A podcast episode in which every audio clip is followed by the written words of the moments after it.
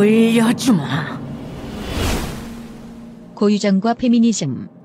지난 5월 2일 채널A 토론회에서 이준석 당시 국민의힘 전 최고위원 기본적으로 보면요 문재인 정부 들어가지고 새로 등장한 단어들과 구호들이 있어요 예를 들어 보면은 다 기억나시겠지만 강남역 시위라든지 그다음에 이수역 사건이라든지 이런 걸 거치면서 단순한 형사 사건들에 대해 가지고 젠더 프레임 붙입니다 여자라서 죽었다 기억나실 겁니다. 여자라서 죽었다라는 프레임 붙여가지고 그때부터 시위도 하고 고유정 씨가 예를 들어 남, 전 남편을 살해했다 해서 남자라서 죽었다 이런 프레임이 생긴 거 봤습니까? 예를 들어 이수역 사건이 뭐냐면은 남녀 각각 테이블에서 술을 마시다가 시비가 붙었어요. 한쪽이 얻어맞았다라 주장하면서 청와대 청원을 올립니다.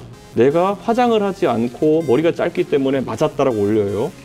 완벽한 선동이죠. 근데 거기에 대해서 30만 명이 동의를 하면서 거기에서 이제 이 사건이 커지게 되고 나중에 경찰이 들어가가지고 수사를 합니다. 그래서 민감용 경찰청장이 국회에 나가 증언을 해요. 사실관계는 청와대 청원과 올린 것과 좀 다르다 이렇게 얘기를 하고요. 나중에 CCTV를 봤더니만은 여성이 먼저 신체적 접촉을 했다. 그러니까 때렸다는 거겠죠. 그런 얘기를 했고 나중에는 심지어 그 안에서 녹취가 나와가지고 여성이 음란성 단어로 도발을 했던 것이 먼저 나옵니다. 잠깐만요. 제가 좀 씨, 예, 정리를 뭐 하겠습니다. 그런 식으로 아주 세세한 사소한 이런 것들을 들고 이, 이 대남들은 지금 아마 환호할 줄 모르겠습니다. 그런데 그건 선동적 어법이에요. 그렇게 하지 마십시오. 자, 이준석이 빠지고 그 자리에 있었던 진중권 작가와 장혜영 정의당 의원 11월 22일 CBS 라디오에 나와서 네, 고유정 사건을 예를 들었습니다. 그러니까 남편을 살인했던 이 고유정 사건 얘기를 한 건데 남성에게 잠재적 가해자 프레임을 씌우지 말라 이렇게 비판을 했죠. 네. 어떻게 답변하시겠습니까? 뭐 한마디로 무식한 소리다. 음. 만약에 국제 회의 같은데 나가서 그런 얘기하면 정말 망신당하기 딱 좋다 이렇게 얘기를 하고 싶고요. 예. 공당의 대표가 그렇게 얘기를 한다는 건 저는 상상이 안 가거든요. 어떻게 이런 정도의 어, 교양 수준을 가지고 당의 대표를 할 수 있느냐. 저는 그래서 경악을 했습니다. 자, 그런데 고유정을 이해할 수 있다는 사람이 있었으니 국민의힘 윤석열 후보 공동선대위원장인 이수정 경기대 교수 2019년 경인일보 강연에서 제 입장에서 보면 너무 그 여자의 심정이 이해가 되는 거죠. 고유정 입장에서 보면 지금 현재 남편을 뭐 아주 문제가 많은 사람이니까 이용해 먹으려면 그 한정된 재산을 의붓자식 같은 거 하고 나누어서 주고 싶지 않았겠죠. 내 친자식이 있는데 고유정의 기본적인 이해도는 사실은 그런 기준으로 보면 굉장히 당연한 선택이에요. 어떻게 보면. 굉장히 당연한 선택이에요. 어떻게 보면. 제 입장에서 보면 너무 그 여자의 심정이 이해가 되는 거죠. 전처 자식이 뭐가 그렇게 이쁘겠어요. 고유정을 이해한다는 페미니스트 이수정 아들이 검사라는 낭설 남편이 윤석열 절친이라는 소문 이 루머가 실상은 자신이 여성이라서 도는 것이라고 주장 페미니스트 인증.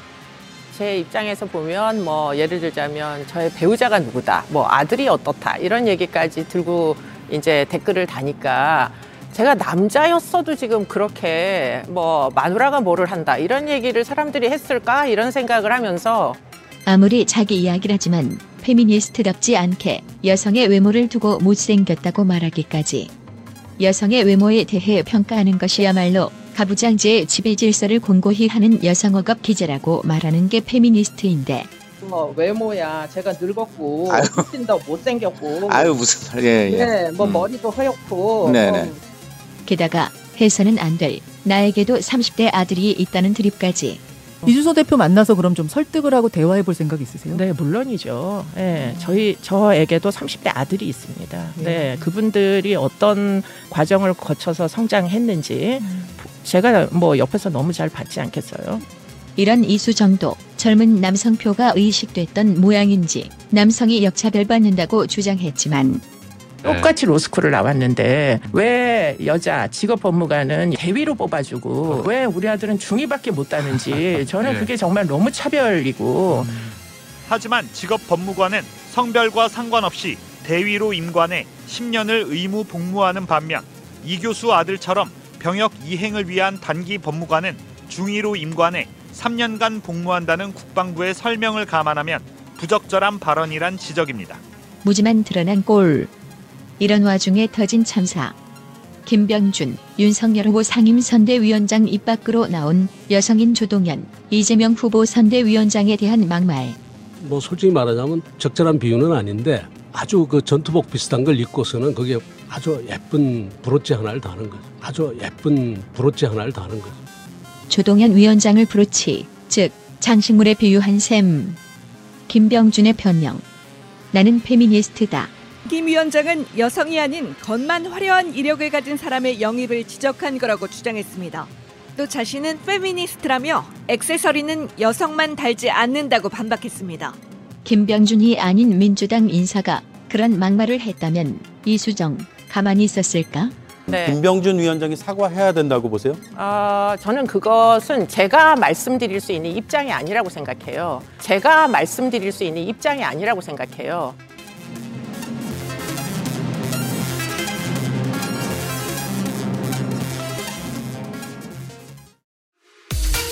박지희 씨, 코업이 블랙마카로 업그레이드 했다는데?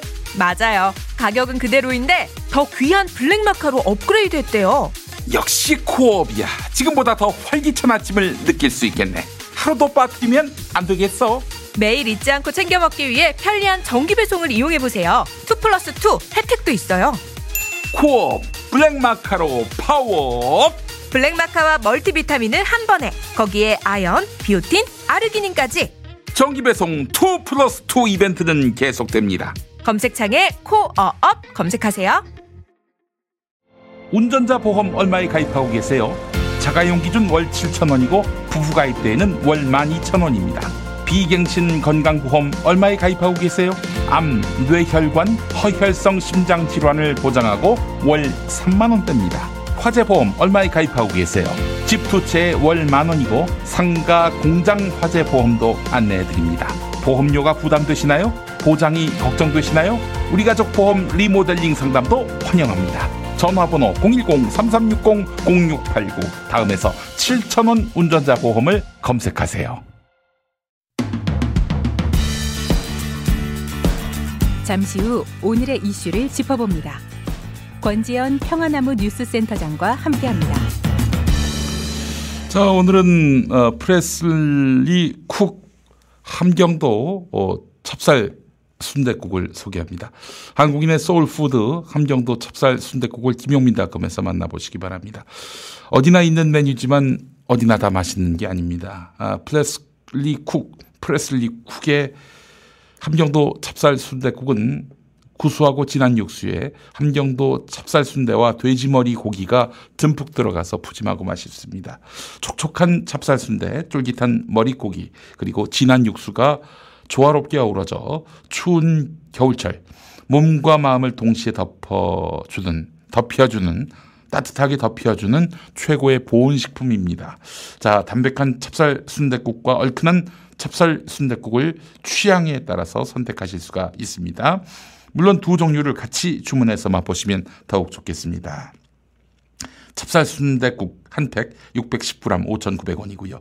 얼큰 찹쌀 순대국 한 팩 650g인데 6,400원. 그리고 찹쌀 순대국 한 팩, 그리고 얼큰 찹쌀 순대국 한 팩 합쳐서 12,300원입니다.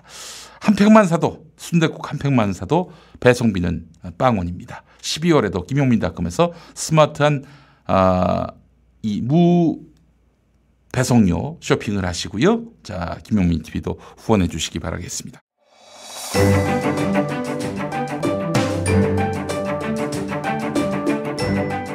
저녁 8시 때 김용민 TV 라이브 잊지 않으셨죠?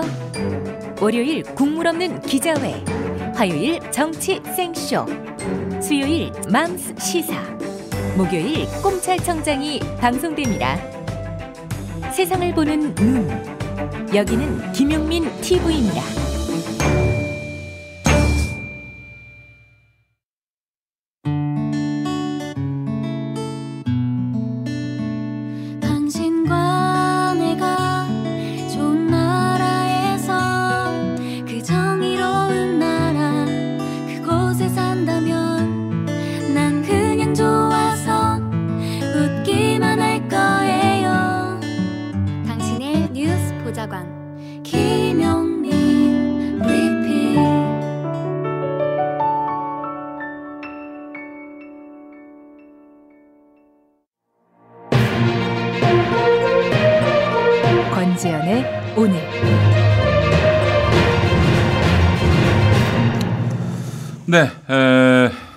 권지현 평화나무 뉴스센터장과 함께하겠습니다. 나와 계시죠? 네, 안녕하세요. 네, 그 전광훈의 측근이 지금 윤석열 대선 후보의 그 수행원으로 함께하고 있나요?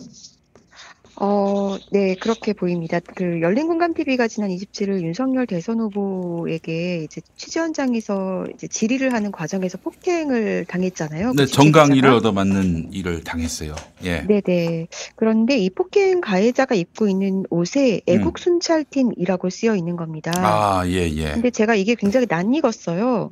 이 애국 순찰팀은 정광훈 씨 그 교회 사랑제일 교회 앞에 가보면 네. 항상 천막이 쳐져 있거든요. 네, 네. 네. 근데 거기 바로 애국 순찰팀의 천막이고요. 음. 이분들이 전광훈 씨 비호에 무척 힘써 왔습니다. 음. 그래서 이 정광훈 씨 교회 앞에서 취재하다가 이 애국 순찰팀 일원으로부터 폭행을 당한 유튜버도 있고요. 어, 예, 예. 저희가 알만한 유튜버들이에요. 예, 예, 예. 지금 폭행 때문에 또 재판도 받고 계신 분이더라고요. 네, 네, 네. 네. 근데 일단은 윤석열 캠프 측에서는 이 사람이 윤 후보의 신변 보호팀의 일원은 아니라면서 이제 선긋기를 하는 모양입니다. 네, 그리고 네. 저희 기자도 어 요것과 관련해서 좀 질의를 하려고 문자도 보내고 했는데 아직 답도 받지 못한 상황이고요. 네. 네. 근데 이게 제가 굉장히 우려스러운 건 음. 저는 이게 가볍게 보이지가 않는 이유가요. 음. 폭력조차 신념으로 정당화하는 거 이게 사실 종교계에서는 굉장히 많이 발생하거든요. 음, 꽃으로도 때리지 말라고 그러는데 이거 뭐 네. 사람을 때리는 거는 뭐 이, 무조건 범법입니다. 이거는 뭐 예를 들면은 형사나 군인이 합법적 폭력을 부여받은 사람들이 공익을 지키다가 뭐 어쩔 수 없이 그 저항하니까 그 네. 폭력을 휘두르는 상황이 발생할 수는 있지만은 그거 말고는 네. 사인이 사인에게 이렇게 폭력을 휘두르는 거는 그거는 대한민국 법전 어디에서도 그걸 옹호해 주지 않습니다. 정당 방위가 아닌 이상에는 네, 뭐 예를 들면 네. 상대방이 날 공격을 해오는데 내가 나를 지키기 위해서 이렇게 폭력으로 이제 어, 맞서는 상황은 이제 법원 가서 또 판단을 받아봐야 되겠습니다만은 그거 말고는 네네. 용인될 수가 없는 거죠. 예. 그렇죠. 어, 그러니까 뭐 그렇게 폭력을 저지르시는 분들, 그러니까 음. 자신들의 어떤 신념이라든지 조직을 또 지키기 위해서 그리고 네.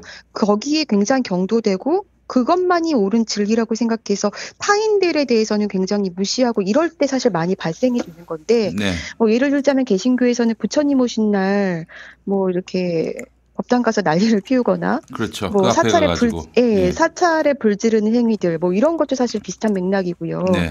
그리고 정광훈 씨 교회에서 정광훈 씨 그 명도 집행 있는 날마다 굉장히 이렇게 음. 폭력성이 짙은 행동들이 많이 나오잖아요. 네. 뭐 화형 방사기를 쏘지를 않나. 네.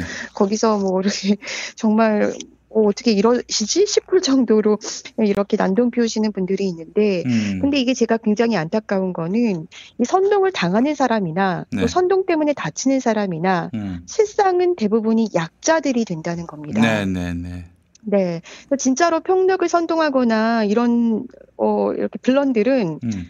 어뭐 선긋기로 다 빠져나가요. 음. 그러니까 예를 들자면 정광훈 씨 명도 집행 때문에 명도 집행 할 때마다 이렇게 폭력성이 드러나서 음. 평화나무가 사실 두 차례나 수사기관에 이제 고발을 했는데 네, 네. 결, 결국은 수사기관은 두 건 다 불송치 결정을 내렸습니다. 네. 그런데 10월 10일 날 중앙경찰서가 어, 정광훈의 공동공모 정범 행위에 대해서 음. 불송치 결정을 내리면서 음. 이런 문구가 있어요. 음. 제가 굉장히 어 사실 황당했었는데 음. 그러니까 예를 들자면 어, 지난번에도 제가 한번 말씀드린 것 같습니다. 음. 그 사랑제일 교회 교인과 외부에서 온 지지자들이 군대처럼 조직 체계를 갖추고 음. 네 군가까지 부르고 네. 사전 모의를 했다는 점은 인정된다. 음. 그러니까 이분들이 뭐 1소대, 2소대, 3소대 규모를 갖추어서 네. 목사들이 뭐 소대장, 분대장으로 나눠서 체계를 유지했다는 겁니다. 그리고 예. 법률 지원단 표기가 된 조끼까지 입고 교인들과 함께 군가까지 부르는 등 조직적인 행위를 한 점이 확인이 됐다는 거예요. 네, 네. 그럼에도 불구하고 그분들이 정광훈으로부터 교사를 받았다고 진술하거나 음. 그가 공모하였다는 진술이 없었다. 그러니까 정광훈이 직접 개입했다는 점을 입증할 수가 없다. 음. 그런데 좀 여기로 다시 돌아가 보면 이거는 윤석열 씨 그 윤석열 후보가 이제 갔던 그 행사에서 음. 윤석열 후보에 대해서 이렇게 질의를 하다가 발생한 일이잖아요. 네. 그리고 윤석열 후보를 비호하겠다라면서 그렇게 폭력 행위가 일어난 거고 음.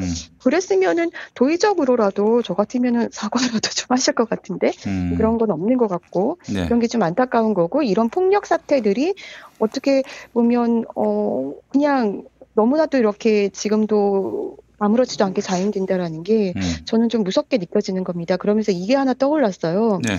올해 트위터가 트럼프 전 대통령 트위터를 퇴출하는 일이 발생했잖아요. 네, 네.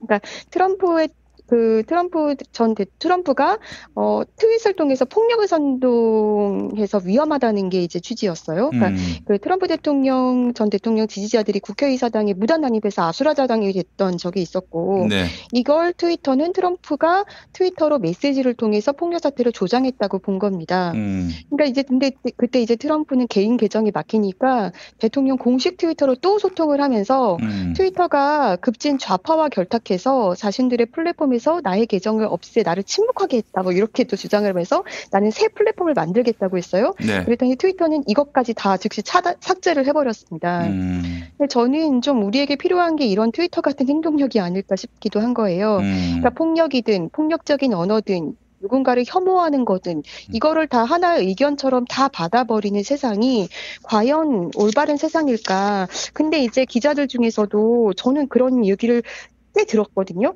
그러니까 오히려 저한테 너무 이제 편향적인 거 아니냐? 그러니까 어 예를 들자면 정광훈 씨 같은 사람이 뭐 이렇게 과거 2019년에 광화문 광장에서 매번 막 이렇게 폭력 이렇게 집회도 열고 음. 폭력적인 언어 그리고 혐오 언어 이런 걸 막 쏟아내도 이것도 그들의 하나의 의견인 거 아니냐. 음. 그런데 사실 누군가를 혐오하는 그 메시지 그리고 음. 폭력을 선동하는 메시지를 음. 하나의 의견으로 받아버리는 세상은 음. 너무 위험하지 않나. 음. 그리고 결국은 그런 세상에서 가장 착취당하고 가장 위험한 위치에 있- 있을 수밖에 없는 사람은 사실 어떻게 보면은 저처럼 몸집도 작고 음. 그렇죠. 힘없는 사람일 수밖에 없는 거거든요. 네. 그 폭력을 막아줘야죠 공권력이 그 그러려고 공권력이 있는 거 아닙니까 우리가 네. 세금을 주는 것이고요 근데 네, 네. 그못 지켜준다 그리고 저런 폭력에 대해서는 처벌할 수 없다 이러면은 뭐 이건 뭐뭐 그냥 저 힘 있는 사람이 그 야만적으로 폭력 휘두르면서 그 자기 권력 넓혀가는 걸 방치하는 거나 마찬가지죠 이런 나라가 뭐하러 존재할 가치가 있겠습니까 그렇습니다. 부끄러운 줄도 모르는 인간들이에요. 지금 월급 받아 처먹으면서 어, 이런 폭력을 방치하는 인간들. 아니 우리가 이 나라 보려고 촛불을 들었습니까? 이런 나라 보려고 촛불 들었는지 모르겠어요. 자, 지금 이낙연 전 후보의 그 지지자들이 많이 모여 있는 카톡방 거기 한번 들여다 보셨다고요? 네, 과거에 제가 이낙연 후보 지지 카톡방이라면서 이제 음. 굉장히 어지러웠던 상황들을 말씀드렸잖아요. 네네네. 거기에 이제 저희가 모니터링하는 교회 목사 여지 지지자로 보이는 분들의 음. 있고 허경영 후보 지지 메시지가 올라오고 굉장히 어지러워졌었는데 네. 제가 최근에 도대체 이 방은 어떻게 바뀌었을까 너무 궁금해서 또 들어가 봤습니다. 네네네. 그래서 싹 다 한번 훑어봤는데 일단은 음. 어, 카톡방 연도 뭐 이렇게 바뀌었고 음. 어, 주로 많이 올라오는 메시지들이 오늘 올라온 메시지들만 좀 읊어드릴게요. 음. 사전 투표 부정 선거 온상이다 절대 금지 이런 음. 포스팅이에요. 그러니까 네. 이거는 지금 어, 사전 투표를 하면 부정 선거가 된다라는 음. 거는 음. 굉장히 좀 아 이건 지- 지금 분들, 그렇죠. 예. 저쪽 당 지지자들 특히 황교안 유의 사람들이 지금 주장하는 반대 그렇죠. 이봉규 이런 사람들이 지금 주장하고 있는 반대 이게 지금 민주당의 후보였던 사람 지지자 방에서 지금 돌고 있는 얘기란 얘기입니까? 그러니까 애초에 그 방에 굉장히 이렇게 난잡하게 모여 계셨었고 음. 이, 이 후보 지지자 뭐 이 저 지지자 다 모여 계셨었고 음.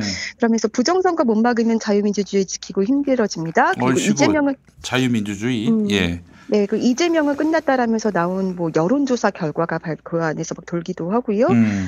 어, 지금 조동현 씨가 이제 더불어민주당 영입 인재가 되면서 굉장히 지금 시끄럽잖아요. 무슨 저 이런저런 뭐 사생활과 관련한 얘기들이 돌던데 네. 뭐 사생활 그렇게 좋아하는 사람들은 응? 아니 그저 저거나 김건희의 사생활 응? 아니 그, 그 김건희의 사생활을 우리가 관심 가질 필요는 없지만 그 사람이 거짓말을 했을 가능성이 있는 거 아닙니까? 그거나 먼저 좀 들, 들여다보고 문제 삼더라도 삼아야 하는 거 아닌가 하는데. 그러니까요. 그 김건희 씨 관련해서 이제 열린공감 TV가 한창 보도할 때막 음. 사생활 영역, 영역이라고 했단 말이에요, 언론들이. 음.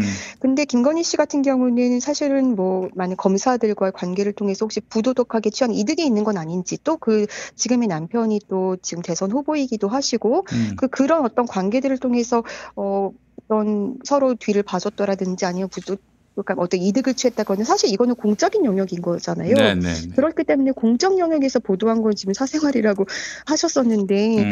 지금 그 조동현 씨 관련해서는 지금 SNS 제가 말씀드린 카톡방에서도 굉장히 이제 부끄러운 포스팅에 음. 막 이렇게 좀 부적절한 메시지가 같이 담겨서 막 돌고 있어요. 심지어는 이재명 후보와 무슨 뭐, 어? 뭐 이상한 관계다 이런 식의 이야기도 아주 노골적으로 그 돌고 있는 걸로 알고 있어요. 아, 네. 제가 지금 입에 담기가 좀 네, 입에 담을 수 없는 네, 얘기들입니다. 예. 이렇게 해서 이렇게, 구체적으로 말씀드리고 싶지도 않은데 음. 아무튼 그렇게 돌고 있는데 아, 그런데 이거는 글쎄 제가 언론들이 얼마나 받았으나 이렇게 지금 보고 있는데 음. 마구 올라오기 시작하더라고요 이제 막 음. 네 그래서 아 이거는 이렇게 어떻게 이렇게 지금 판단들이 될까 싶을 정도로 음. 좀 아이러니한 상황입니다. 네. 네. 그리고 그 네. 이제 뭐 제가 봤을 때는 이게 지금 그 거기는 뭐 민주당 지지자도 아니고 그냥 무조건 이재명 혐오자들이에요. 지금 저 이재명 혐오자들이 계속 뭔가 이야기를 만들어내고 네. 어 그러고 있는 중이니까 아 이런 건 좀 걸러서 보실 필요가 있겠다 이 말씀을 드리고 싶네요. 예. 네네네. 그리고 또 오늘 하나 중대한 발표가 있죠 저희가. 음, 아, 예, 예. 그거는 제가 나중에 추이하도록 하겠습니다. 오늘 말씀 여기까지 들어야 될 것 같네요. 예. 자, 고맙습니다. 예 감사합니다. 강남역 11번 출구에서 도보로 1분 글라스타워 8층 강남 클리어 치과 의원. 7명의 의료진 공동진료 임플란트, 치아교정, 심미 보철, 충치 치료, 평일 야간 진료 환자 중심 진료로 꾸준한 사후 관리를 시행합니다. 대표 번호 1661-7502 1661-7502 대한치과의사협회 의료광고 심의필 제210909 중 191055탄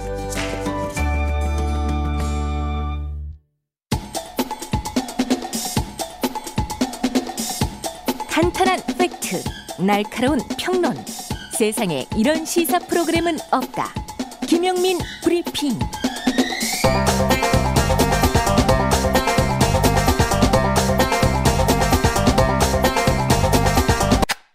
잠깐, 저기 손 드신 분, 뭐가 궁금하시죠? 너 이름이 뭐지? 네, 김용민입니다. 어, 강남 클리어 치과 여러분들께 광고합니다. 김용민 브리핑 보고 들으시는 구독자분들께 치과라면은 강남 클리어 치과 의원을 강력히 추천합니다. 강남역 11번 출구에서 도보로 딱 1분, 음, 글라스타워 8층에 위치한 강남 클리어 치과 의원은 총 7분의 전문 의료진에게 임플란트, 치아 교정, 심미 보철, 충치 치료 등을 받으실 수 있습니다. 환자 중심의 진료로 꾸준한 사후 관리도 도와드립니다. 평일 야간 진료도 가능하기 때문에 시간 내기 힘드신 직장인 자영업자분들도 편하게 이용하실 수 있습니다. 전화번호는 1661-7502로 문의 주시기 바랍니다.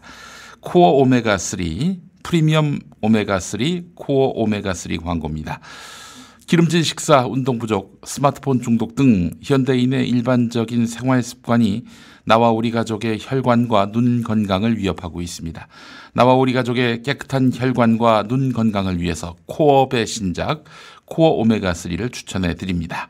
코어 오메가3는 체내 흡수율이 높은 RTG 오메가3를 사용해서 깨끗한 혈관과 중성 지질 개선에 효과를 인정받았고요. 루테인과 비타민 A를 넣어서 눈 건강까지 한 번에 케어하는 복합 기능성 오메가3입니다. 믿을 수 있는 건강 기능 식품으로 1개월 분량을 13,000원에 구매할 수 있는 2 플러스 1 이벤트가 진행 중입니다. 나와 우리 가족의 깨끗한 혈관과 눈 건강을 한 번에 검색창에 코어 오메가3를 검색하시기 바랍니다. 자, 김용민의 레트로 오디오 매거진 썬데이 용민 광고입니다. 팟빵 매거진 썬데이 용민은 라떼 시절 감성을 자극하는 코너들로 가득한데요. 추억의 인물을 모시고 진행하는 근황 토크 라떼 인터뷰. 배상훈 프로파일러에게 들어보는 8090 미제 사건들 사건과 실화. BTS 전문가 김영대 음악 평론가와 함께하는 90년대 가요계 이야기 다시 워크맨 주말의 명화 우리가 사랑했던 영화를 윤성은 영화 평론가와 되새겨 보겠습니다. 비디오 천곡 그리고 동부가 최고의 성인 영화 전문가 마사오님과 함께하는 성인 영화 평론 프로그램 동시 상영 매주 일요일 낮 12시에 공개되고요. 1개월 구독은 9,900원 첫 달은 무료입니다. 팟빵에서 많은 구독 부탁드립니다. 용디의 새로운 도전 썬데이 8090 세대를 위한 라떼 월드를 열다. 썬데이 용민 사건과 실화 화제의 인물 음악과 영화 모든 장르를 총망라한 썬데이 용민 팟빵에서 공개됩니다. 썬데이 용민 아이고 이거 구독해달라는 말을 깜빡했네. 썬데이 용인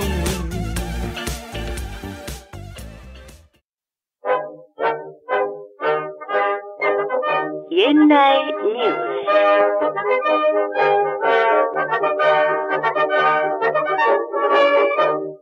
과거의 12월 2일로 여행을 떠나보겠습니다. 1961년으로 가볼까요? 1961년 12월 2일 한국문화방송 오늘의 서울 MBC가 개국한 날 대한뉴스 수도 서울에 처음으로 민간 상업방송국이 탄생했습니다. HLKV 문화방송국은 지난 2일 시민회관에서 개국식을 거행하고 방송을 시작했습니다. 그러나 서울 MBC보다 먼저 시작한 MBC가 있었으니 바로 부산 MBC. 부산 문화방송은 4.19 혁명을 생중계했던 방송. 꼬마 방송국 MBC는 개국이 든해 4.19 혁명이 일어나자 마산으로 기자를 파견해 시위를 녹음 중계했습니다. 지금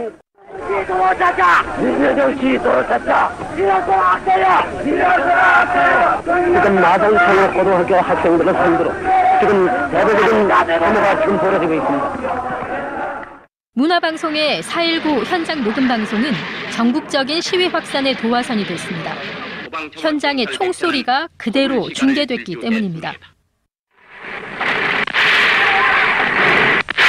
여러분 이 얼마나 눈물겨운 호소입니까? 국군 아저씨들이여 우리 부모 형제에게 총꼬리를 돌리지 마시라. 발포 상황이 녹음된 테이프는 움직일 수 없는 증거가 돼 발포 명령자들의 사형으로 이어졌습니다. 4.19 혁명의 기세로 서울에 분점을 낸 MBC. 그러나 4.19 혁명의 소산이던 MBC의 정체성은 사라지고 전두환 독재 정권 때는 땡전 뉴스의 선판 노릇이나 했고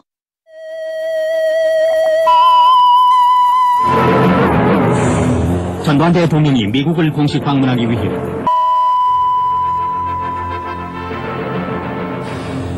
전두환 대통령은 사회복지 시설의 합리적 운영을 위해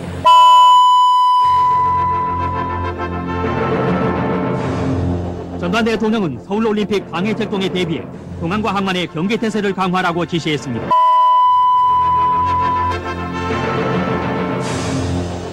전두환 대통령은 최근의 학원 사태가 사회 안정을 해칠 우려가 큰 만큼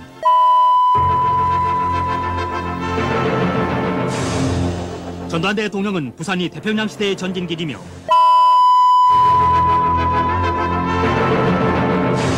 전두환 대통령은 오늘 해군사관학교 졸업식 유시에서 전두환이 권력을 찬탈하려 할 때는 아예 사장인 이진희 씨가 전두환 장군과 인터뷰를 하는데 안녕하십니까. 오랜만 예, 수고가 많으십니다. 아, 그동안 국보위가 발족된 이후 새로운 시대의 개막이 순조롭게 진행되고 있지 않나 봅니다. 아, 그동안 이 국보위를 만드시고 또 이를 맡으셔서 노고가 크신 전 장군께서는 뭐새 시대를 영도해야 할 역사적 책무를 좋든 싫든 맡으셔야 할 위치에 있지 않나 봅니다. 마이크와 카메라가 꺼지고 나눈 나 뜨거운 대화. 장군님을 위해 저희 MBC가 애쓰고 있다는 아부를 담배 한 대 피웁다. 네. 시작하면 담배 못 피울 테니까. 지금 이 팀을 만들어 가지고 시골로 내려고 곳곳에 내가 보내겠는데 거의 전 장군님 저 그 말하자면 그 어린 시절부터 해가지고 현재까지 그 일대기를 저희들이 좀 취재를 하고 있습니다. 그래서 되게 어릴 때뭐 손놈이라서 사진이 있어야지. 그래, 그 고향에 가가지고 뭐 얘기 듣고 뭐 다 하고 예. 있습니다 지금. 그것만이 이 빨리 해야 되겠어요. 그래서 이제 팀을 갖다가 보내고 보내고 하지 말고 일제히 보내가지고 빨리 처리하는. 그래서 우리 10월에 갈 때는 차 들어가기가 힘듭니다. 예. 그러니까 헬리콥터 내가 들어가는 게 똑같아요. 이 같은 역사는 이명박, 박근혜 정권 때에도 재현되고 특히 세월호 참사 당시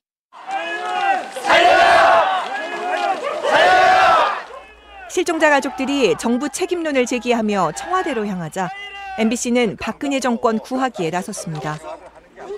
김장겸 보도국장은 4월 20일과 25일 두 차례 유족들을 작전 세력 깡패로 몰아붙였고 뉴스는 몸싸움을 부각시켰습니다. 실종자 가족들에게 둘러싸여 곤욕을 치렀습니다. 밤사이 상당히 험악한 분위기였는데요. 안광한 MBC 사장은 뉴스를 극찬하며 일상으로 돌아가자 했고 추모 분위기로 중단됐던 예능 프로그램들을 일제히 정상화시켰습니다. 세월호 뉴스는 축소됐습니다. 보도국엔 영상 통제 지침이 내려졌습니다. 유가족의 눈물, 정부를 비판하는 손팻말, 학생들이 배 안에서 찍은 동영상이 모두 금지됐습니다. 지침을 어긴 기자들은 마이크와 카메라를 빼앗고 보도국 밖으로 쫓아냈습니다. 유가족들의 조급증을 비난하는 박상우 전국부장의 보도까지 나왔습니다. 조급증에 걸린 우리 사회가 왜 잠수부를 빨리 투입하지 않느냐며 글을 떠민 건 아닌지 2021년 12월 2일은 MBC 창사 60주년 기념일. MBC의 출발점은 4.19 혁명이라는 점 잊지 맙시다. 당시 부산 MBC 방송 독재와 폭력, 부패와 부정 속에서 이를 방관한 기성인들은 각성해서 다시는 비급한 자가 되지 말아야 하겠습니다. 그리고 지금은 우리 곁을 떠난 이용마 기자의 저널리즘 또한 잊지 맙시다. 여러분, 우리 잊지 맙시다. 오늘 이 자리에 우리가, 우리가 서게 된 것은요, 아마 지금도 자신들의 억울한 목소리를 아무리 외쳐대도 이 사회에 반영되지 못해서 고통받고 있는 사회적 약자들이 우리 주변에 많이 있을 겁니다. 과거 우리의 모습을 상기하면서 그분들의 목소리를 우리가 담아낼 수 있도록 노력해야 할 겁니다. 언론의 가장 중요한 기능은 권력에 대한 감시와 비판이지만 동시에 사회적 약자들의 목소리를 끊임없이 대변해 주는 것일 겁니다. 그 노력 또한 우리는 잊지 말아야 할 것입니다. 여러분, 정말 고맙습니다. 이 꿈 같은 현실이 영원히 지속되었으면 좋겠습니다, 여러분.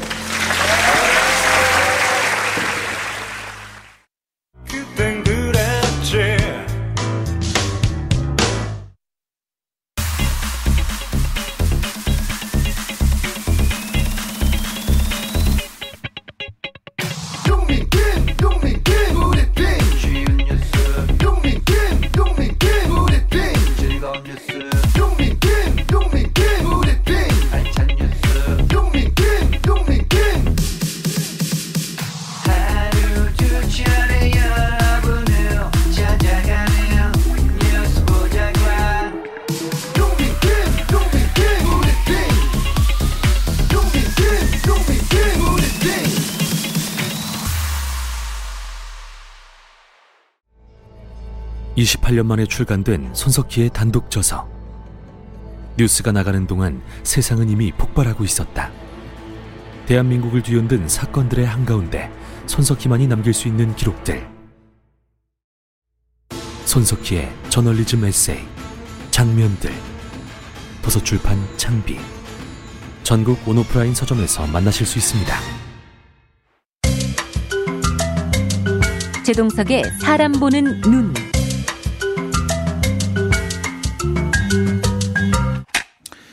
최동석 인사조직연구소장 나와 계시죠? 네, 안녕하세요. 예, 소장님. 자, 오늘 어떤 이야기 들려주십니까? 오늘은 에, 새로운 능력 평가 방식으로 우리 국민들이 고위 공직자를 보는 바라보는 눈을 음. 좀 바꿔야 된다. 그래서 유능함과 무능함을 분별하는 기준을 익히시는 게 굉장히 중요하다. 네, 네, 이런 점을 네. 말씀드리고 싶습니다. 예, 유능함과 무능함을 검증해야지요. 검증해야지요. 어, 만약에 검증하지 않으면은 뭐 남의 머리를 빌려서 할 수 있다. 이러면 IMF가 또 오는 거 아니겠습니까? 그렇습니다. 예. 그래서 유능함과 무능함을 분별하는 기준이 모호했어요 지금까지. 음, 그렇죠. 예. 그래서 명확하게 그것을 알려드리고 음. 이런 방식으로 사람을 이- 진단하고 평가하고 해석하면 된다. 음. 그 기준을 말씀드리는 겁니다. 네, 그래요. 그래서 저는 뭐 개인적으로 정치를 잘 몰라요. 그러니까 음. 그렇지만 인사조직론의 관점에서 세상을 보거든요. 네. 그러니까 아마도 이게 저의 그 직업병일 수도 있는데 음. 이 말은 제가 지금까지 떠들어왔던 말들이 내 삶에도 그대로 투영되어 있어요. 내 음. 몸의 온 세포들이 네. 사람을 볼 때, 예. 조직을 볼 때, 예. 어, 그러니까 그 기준으로 본다는 거죠. 아, 이 네. 사람이 유능하다, 무능하다 하는 기준으로 바라보기 때문에 음. 그 사람이 훌륭한 인품을 가졌다 음. 또는 무슨 그 고결한 정신을 가졌다 이런 거는 다 차치하고 음. 중요한 것은 유능하냐 무능하냐 네. 그 기준으로 세상을 바라본다는 거예요. 음. 그래서 이제 제가 오늘 말씀드릴 내용이 방대하기는 한데 그러나 또 줄여서 한번 얘기해 보겠습니다. 네, 알겠습니다. 자, 어, 먼저 그래픽 띄워주시죠. 네. 네, 그래픽이 올라갔죠? 아, 올라왔습니다. 이재명 후보가 큰 절을 올리는 사진 맞습니까? 네, 맞습니다. 네. 제가 그 초등학교를 들어가서 박정희의 혁명 공약을 외우면서 음. 초등학교를 보냈어요. 아이고. 그러니까 그 시절에는 그걸 외워야 했었군요. 그 시골에서는 특히 그랬어요. 뭐 혁명- 도시에 있던 사람, 예. 도시에 있었던 사람들은 그런 걸 잘 기억을 못 하는데 저는 아주 강촌이었기 때문에 음. 네네. 선생님들이 그걸 다 외우라 그래가지고 외웠는데 네, 네. 그래서 뭐 강원도 시골 동네 분교 3학급짜리 초등학교를 다녔으니까 음. 제가 기억하는 것은 반공을 국시로 한다는 것이 있고 몇 가지가 더 있었는데 음. 그 중에 하나가 민생고를 시급히 해결하겠다는 약속이 있었거든요. 네, 네, 네. 그 후 우리가 61년에 혁명 공약을 발표했는데 민생고를 시급히 해결하겠다는 약속이 그 들어 있었어요. 예, 예, 예. 제가 아직도 기억해요. 근데 민생고를 시급히 해결한다는 게 초등학교 1, 2학년이 뭘 알겠어요. 그런데 61년에 그걸 발표하고 예. 지금 60년이 지났어요. 음. 2021년이 됐잖아요. 네. 그런데 이재명 후보가 음. 난저 사진을 보면서 눈물이 나는 거예요. 음. 아직도 민생고를 해결하지 못했다면서 민생 민생 민생 하고 있다고. 음. 놀랍지 않아요? 예. 60년 동안 뭘 하고 자빠졌다가 예. 계속 민생을 얘기하냔 말이에요. 예. 지금 심각한 문제예요. 음. 왜 그랬느냐? 이 원인이 뭐냐 도대체. 음. 지금까지 민주당을 장악해왔던 사람들이 누구였길래 도대체 아직도 민생 얘기를 하고 있냐. 음. 박정희가 얘기했던 그 민생고를 아직도 해결하지 못했다는 얘기 아니에요. 네. 지나간 일은 자체하고라도 음. 지금 180석을 가진 현재의 민주당은 누가 장악하고 있죠? 음. 국회의장 박병석은 6선이에요. 네. 20년을 넘게 정치를 해왔단 말이에요. 네, 그렇죠. 근데 이 사람이 사회적 성취가 뭐예요? 기억나는 게 있습니까? 자기 국회의원 내가- 당선 말고는 없어요. 없어요. 내가 조사해 보니까 서울과 대전에 두 채의 집을 가지고 있었는데 음. 대전 집을 팔아서 일가구 일주 뭐두 채 가진 사람들 문제가 되고 그러니까 대전 집을 팔아서 일가구 일주택에 했다고 그래요. 음. 알아보니까 대전 집을 아들에게 상속하고는 음. 그 아들에게 월세를 내고 자기가 계속 살고 있어요. 음. 눈 가리고 아웅하는 것 말고 뭐가 있었냔 말이에요. 지금 국회의장 하는 사람이 음. 분노하지 않을 수가 없어요. 우리 음. 젊은이들이 이런 민주당의 행태를 보면 언론 개혁을 포함한 개혁 입법, 입법안들의 국회에 통과하는 것을 방해한 것이 누굽니까? 음. 박병석이에요. 음. 합의해 오라고 그래가지고 통과를 못 시키는 거예요 지금. 음. 우리 사회의 문명을 발전시키기 위한 한 일이 없는 사람이에요. 네. 문명이 발전하려면 새로운 정보와 새로운 지식을 만들어서 음. 인간의 삶을 향상시켜야 되잖아요. 네네. 그래야 문명이 진보할 거 아니에요. 그렇습니다. 김진표를 보세요. 이 사람은 오선 의원이에요. 음. 20년 동안 국회의원을 했다고. 음. 더 심각해 이 사람은. 지난 10년간 문명의 발전을 위해서 김진표가 이룩한 사회적 성취가 뭔지 음. 기억나는 게 있습니까? 높습니다. 예. 아무것도 하지 않았어요 이 사람은. 음. 김진표는 민주정부에서 장관을 두 번씩이나 했어요. 네. 그런데 개혁은 그냥 개혁을 방해해왔단 말입니다. 음. 국힘당에 가 있어도 전혀 손색이 없는 사람들이 지금 민주당에 수두룩 있단 말이에요. 지금. 그렇습니다. 예. 기재부 장관, 교육부 장관을 김진표가 아, 그 시절에 했는데 예. 아, 뭘 했어요? 음. 나는 이런 사람들이 민주당의 토주대감으로 행세하고 있기 때문에 문제라는 거예요. 음. 이낙연, 정세균, 김부겸 다 똑같은 부류의 사람들입니다. 음, 네. 더구나 180석을 가지고 있던 있는 민주당은 민생을 전혀 생각하지 않았어요. 네. 그렇기 때문에 많은 민주 시민들이 이런 머슴들을 뽑아놨더니 이 머슴들이 배신한 거죠. 음. 민주당이 지지율이 지금 나오지 않고 있어요. 네. 주권자인 주인이 머슴을 뽑아서 일을 시켰는데 음. 이것들이 제 역할을 하지 않은 거예요. 네. 일하지 않고 농땡이를 치던 놈들은 사과 하지 않고 있어요, 지금. 네. 그런데 불철주야 주인을 위해서 일하던 이재명이 나타나서 이제 사과하는 거예요. 음. 내가 다 잘못되겠다. 네. 민주당이 지금까지 잘못한 모든 것을 내가 안고 가겠다. 음. 내가 그래서 지금까지 농땡이 치던 이 사람들을 사쿠라 백작이라고 말하는 거예요. 박병석, 김진표를 포함한 유럽 중세의 백작들이 놀고 먹으면서 아무 일도 하지 않은 사람들이잖아요. 음. 상인과 농노들을 억압하고 착취했던 사람들이 바로 그 백작들이었다고. 네. 귀족들이었단 말이에요. 예, 예. 그런데 이런 유럽 중세의 귀족들이 우리나라에 아직도 있단 말이에요. 네. 민주당만이 아니라 국힘당까지도 이런 자들을 다음 선거에서 정치판에서 퇴출시켜야 합니다. 음. 언론 시장이 이 지경이 되도록 네.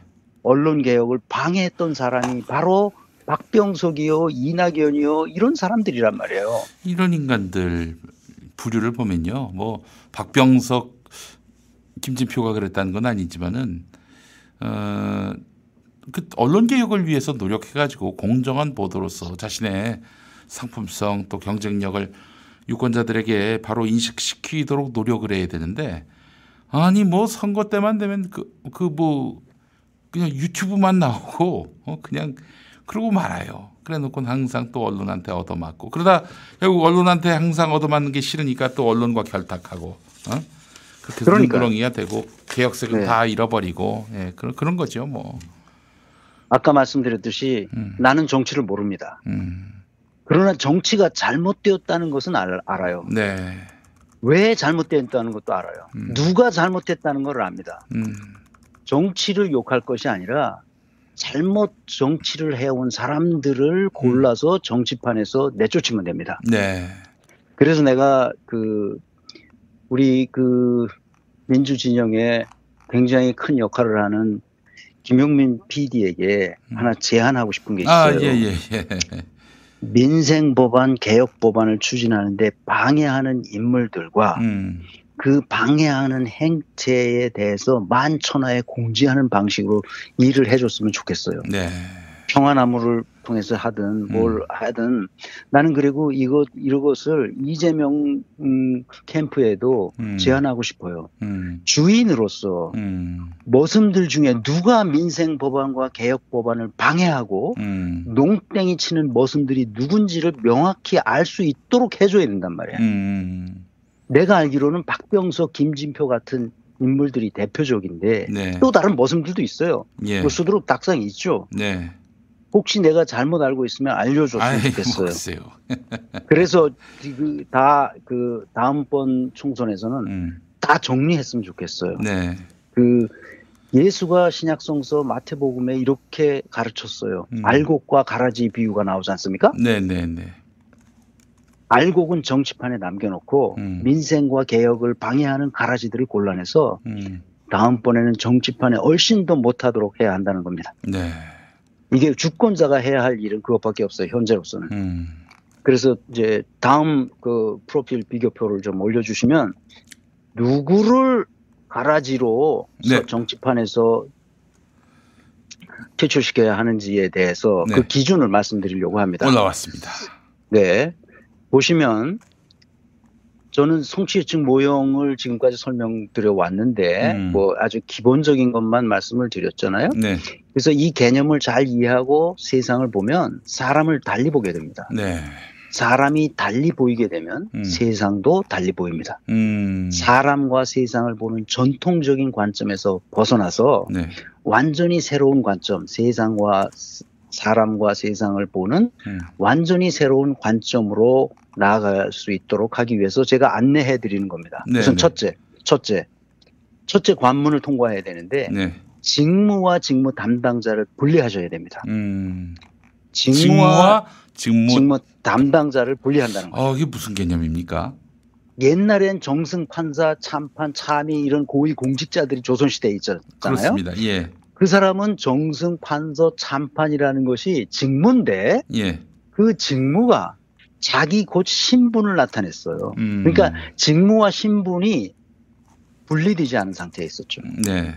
그러니까 사람을 평가할 때 신원서판 같은 걸로 평- 평가했단 말이에요. 네. 말을 잘하나, 글쓰기를 잘하나, 예. 판단력이 있나, 예. 더군다나 생김새, 외모가 출중한가 이런 걸로 음. 그 사람의 유능성을 평가했단 말이죠. 네. 오늘날로 말하면 그 사람이 얼마나 잘생겼는지, 예. 학벌이 어떤지, 음. 집안이나 혈통이 어떤지, 음. 어느 지역 사람인지 네. 이런 거로 사람이 유능성을 평가했단 말이에요. 네. 이거는 이미 조선 시대에 끝났을 일이고 예. 서양식으로 말하면 서구가 음. 약 100년 전서부터 정확히는 막스 베버 시대로부터 지금까지 네. 약 100년간 음. 완전히 과거 제국주의 시대에 했던 방식을 벗어났거든요. 음. 아주 짧게 얘기하면 네. 유능과 무능을 평가하는 기준이 아주 짧게 보면 음. 50년 지난 50년간 네. 데이비드 맥클렐란드 하버드 대학의 조직 심리학자가 만들어낸 역량 모형이 있어요. 네, 네, 네. 그것에 의해서 70년대니까 지금 50년이 지났잖아요. 음. 인재의 유능성을 평가하는 기준이 상당히 고도화됐어요, 오늘날에는. 네, 네, 네. 그런데 우리는 아직도 신언서판으로 조선시대 사람들의 유능성을 평가하던 방식으로 평가한단 말입니다. 아, 그래서 오늘날처럼 예. 서구에는 이런 유능성을 평가하는 기준이 고도화돼 있어서 그것으로 사람을 보고 그것으로 사회를 보고 조직을 보기 때문에 인사 실패가 거의 일어나지 않아요. 음. 아, 예, 예. 직무와 직무 담당자가 완리, 완전히 분리된 민주주의 사회가 됐기 때문이죠. 음. 다시 말하면 네. 직무가 요구하는 성과가 무엇인지를 분명히 하고 음. 그 성과를 창출할 능력 있는 사람을 선출하거나 임용하면 되는 거거든요. 네. 근데 우리는 그렇게 하지 않는다는 거죠. 음. 그 직무가 요구하는 성과가 뭔지를 규명하는 것. 음. 그것이 그 직무의 accountability라고 말해요. 네. accountability라는 말이 영어니까 이게 복잡한 것 같지만 별거 네. 아닙니다. 예. 우리말로는 성과 책임이라고 번역해요. 네. 성과를 창출할 책임이죠. 네. 어떤 직무는 모든 직무는 accountability를 반드시 가지고 있어요. 어떤 성과를 창출해야 할 책임이 그 직무에는 네. 붙어 있다는 말이에요. 예. 다시 말하면 자 이렇게 봅시다. 대통령은 직무인가요, 사람인가요? 그 직무죠. 국무총리는- 직무, 직무죠. 예. 직무죠. 이제 예. 제가 얘기를 잘 이해하셨어요. 예. 우리 김용민 PD가 아주 예.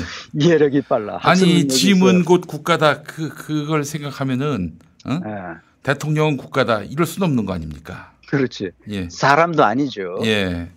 그러니까 대통령은 직무인 거예요. 음. 지- 그러면 문재인은 대통령일까요, 아닐까요? 그 대통령직을 맡고 있는 분이죠. 뭐. 그렇습니다. 예, 아 그렇게- 이렇게 이해력이 높으신 분 참. 아니 뭐. 대통령은 직무이기 때문에 문재인은 대통령이 아니고 예. 대통령이란 직무를 맡고 있는 직무 담당자일 뿐이는 거예요. 음. 이해하셨죠 이제? 네네네. 국무총리도 똑같습니다. 그러니까 문재인이든 지금 김부겸이든 예. 다 우리와 똑같은 평범한 인간에 불과한 거예요. 예. 대통령 직무를 지금 맡고 있고 총리의 직무를 맡고 있는 거예요. 장관들도 똑같고 대법원장 똑같고 국회의장, 국회의원, 감사원장 다 똑같은 똑같은 사람들이란 말입니다. 네, 네, 네. 우리가 그들을 그런 중요한 직무를 맡고 있으므로 존중해 줄 수는 있지만 네. 그의 말에 명령을 들어야 할 이유는 없어요. 음. 그 똑같은 사람인데 왜 쓸데없는 말을 하는데 그 사람 말을 들어야 됩니까? 음. 그 사람 말이 타당하고 합리적이고 공익을 위한 것이고 사회적 성취를 위해서 타- 필요하다면 우리가 그 말을 받아들여야 하지만 음. 그렇지 않은 것은 받아들일 필요가 없는 거예요. 네. 무슨 말인지 이해하셨죠? 네, 그렇습니다. 그 사람 그 직무를 맡은 사람은 그 직무에 붙어 있는 accountability 성과를 창출할 책임을 완수할 의무가 있는 거예요. 네. 그러면 그 의무를 다 했는지 여부를 확인하면 될 거 아니야. 네. 이낙연이 의무를 다 했나? 박병석이 이나, 그 의무를 다 했나? 김진표가 그 의무를 다 했나? 음. 안 했거든. 네. 그렇기 때문에 그 사람들을 무능하다고 내가 계속 얘기하는 거예요. 음. 나는 그 사람들을 개인적으로 전혀 몰라요. 음. 그렇지만 그 사람들은 자신이 맡은 직무에서 자기 의무를 다하지 않았어요. 음. 자기 성과를 창출할 책임을 완수하지 못했다고요. 음. 그리고 그 못하는 과정을 제대로 설명하지도 못해요. 이 네. 사람이. 예. 그럼 무능한 거죠. 음. 그거 다예요. 네. 제가 설명하려는 게 이게 다입니다. 이해했기를 바랍니다. 예. 그러니까. 예. 자 다시 한번 정리해 봅시다. 예. 직무에는 반드시 성과 책임으로서의 결과물, 성과물, 사회적 성취라는 게 네. 있어야 해요. 근데 그게 뭘까요? 음. 그게 있어야 되니 그게 뭘까? 그것은 우리 사회가 인류 문명을 발전시키고 또 음. 한국 문명을 발전시키기 위, 위한 것이어야 해요. 음. 자기가 그 자리에 대과 없이 그 자리에 뭐 있었다. 대과 없으면 되는 게 아니고 문명을 발전시켜야 한다는 거예요. 네. 문명이라는 게 뭔가요? 인류가 지금까지 해왔던 사실 정보들과 그 지식의 총체를 문명이라고 불러요. 음. 우리가 문명이 있기 때문에 이런 지금 인터뷰도 하고 건물도 우리가 편안하게 살 수 있는 건물도 짓고 자동차도 다니고 음. 비행기를 타고 다니고 하는 이 문명의 체계는 곧 네. 지식과 정보의 총체예요. 음. 그러면 문명을 발전시키려면 새로운 지식과 새로운 정보를 만들어내야 될 거 아니야. 음. 자, 내가 계속 얘기 듭니다. 박병석과 김진표는 우리의 문명을 발전시키기 위해서 어떤 새로운 정보와 네. 어떤 새로운 지식 체계를 만들어냈습니까? 음. 아무것도 안 했잖아요. 과학자만 하는 게 아니에요. 정치인들이 하는 거예요, 이거는. 네. 새로운 의사결정 시스템, 음. 새로운 복지 시스템, 새로운 구조와 시스템을 만들어서 음. 우리 그 주권자들이 더 잘 살 수 있도록 만들었어야 되잖아요. 네. 그런 걸 못한 거야. 네. 유능과 무능을 분별하는 기준이 명확해졌기를 바랍니다. 네. 그래서 저는 우리 모피아들 이 문제가 심각하잖아요. 예. 정말 무능한 애들인데 지금 청와대와 금융계와 모든 온통 문재인 정부는 모피아에 포획돼 있어요. 그는 정말 관료들의 특징이 뭡니까? 예. 관료들은 지금 현상을 유지하는 거예요. 그럼요. 앞으로 나가는 것을 다 그 바짓가랑 이 그대로 붙들고 있어 못 가게 하는 거예요. 지금 문재인 정부를 앞으로 네. 못 가게 한다고. 예. 어, 얘네들이 다 국가 운영을 지금 포획한 채로 음. 아무것도 안 하고 이러고 있다고. 음. 그 미친 놈들 아니야 이게. 네. 그러니까 이런 것을 정리하라고 주권자들이 주인으로서 머슴들을 뽑아서 국회로 보낸 거 아니에요. 음. 국회가 왜 안 했냐고 그러니까 지금까지 네. 60년 동안 안 해서 지금까지 민생을 민생고를 해결하지 못해서 민생을 한다고 얘기하잖아. 음. 그리고 얼마나 이재명 같은 영재성이 있는 정치인이 보기에는 한심하겠냔 말이야. 음. 민주당이. 그러니까 민주 진영에 있던 사람들이 민주당을 떠나는 거 아니야. 네. 그러니까 지지율이 이 꼴이 되는 거 아니냔 말이야.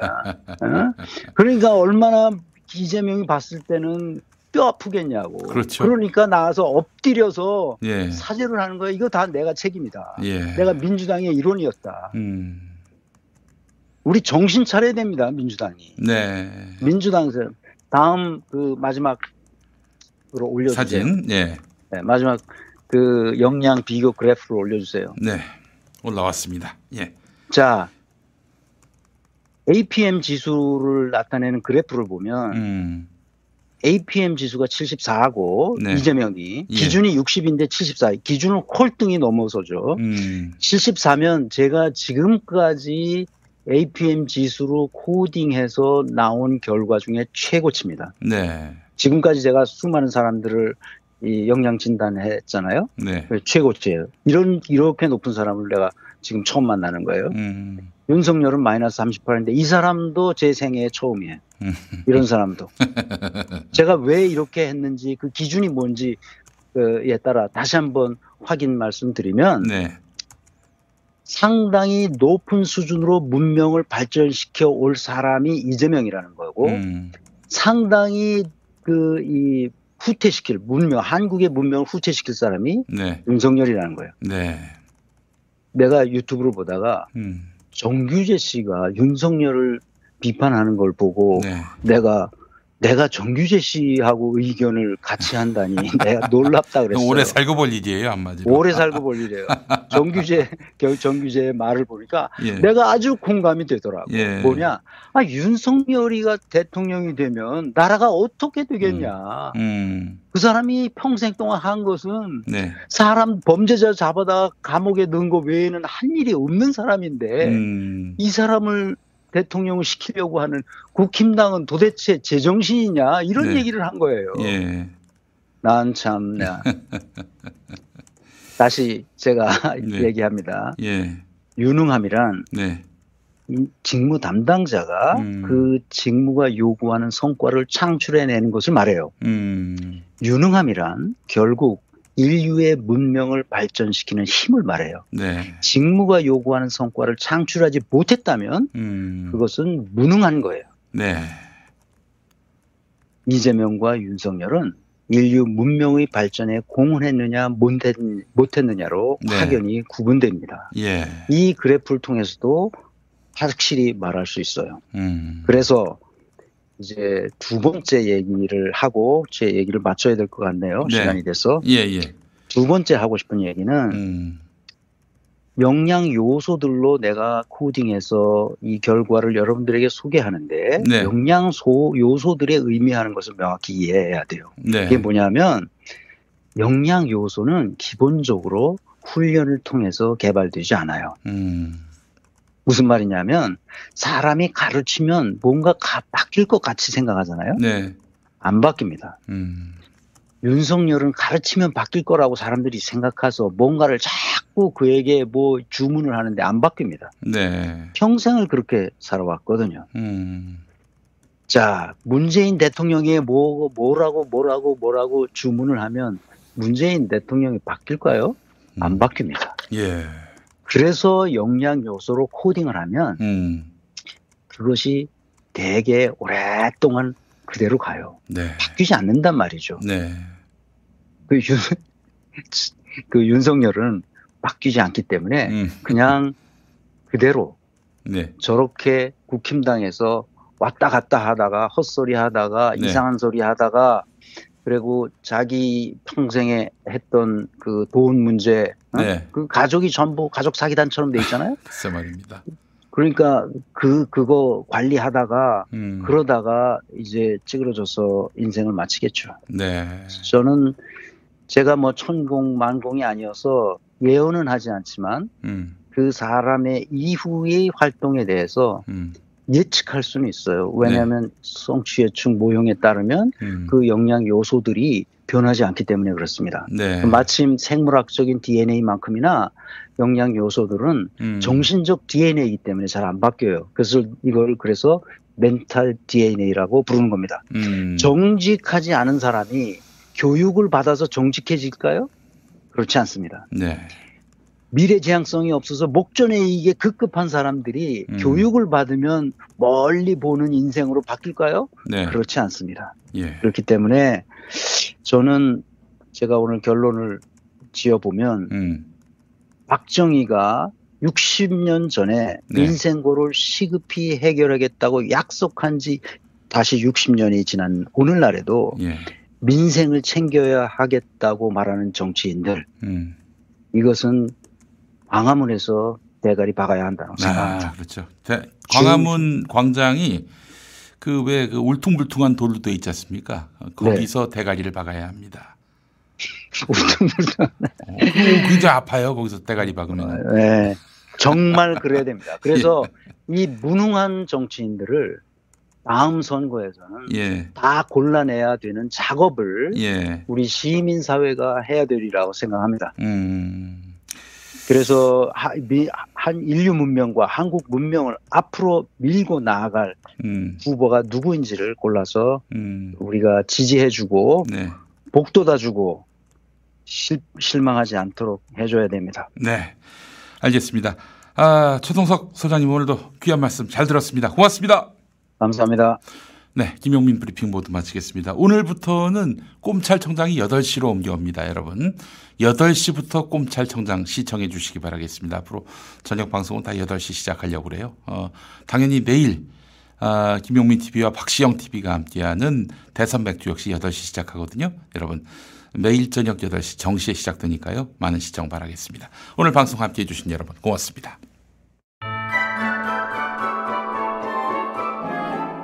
김용민 브리핑과 함께한 시간 어떠셨어요? 구독하기, 별점 주기, 댓글 달기, 후원하기로 응원해주세요. 이 방송을 유튜브 김용민 TV를 통해서도 만날 수 있는 거 알고 계시죠? 그럼 다음 시간에 다시 만나요.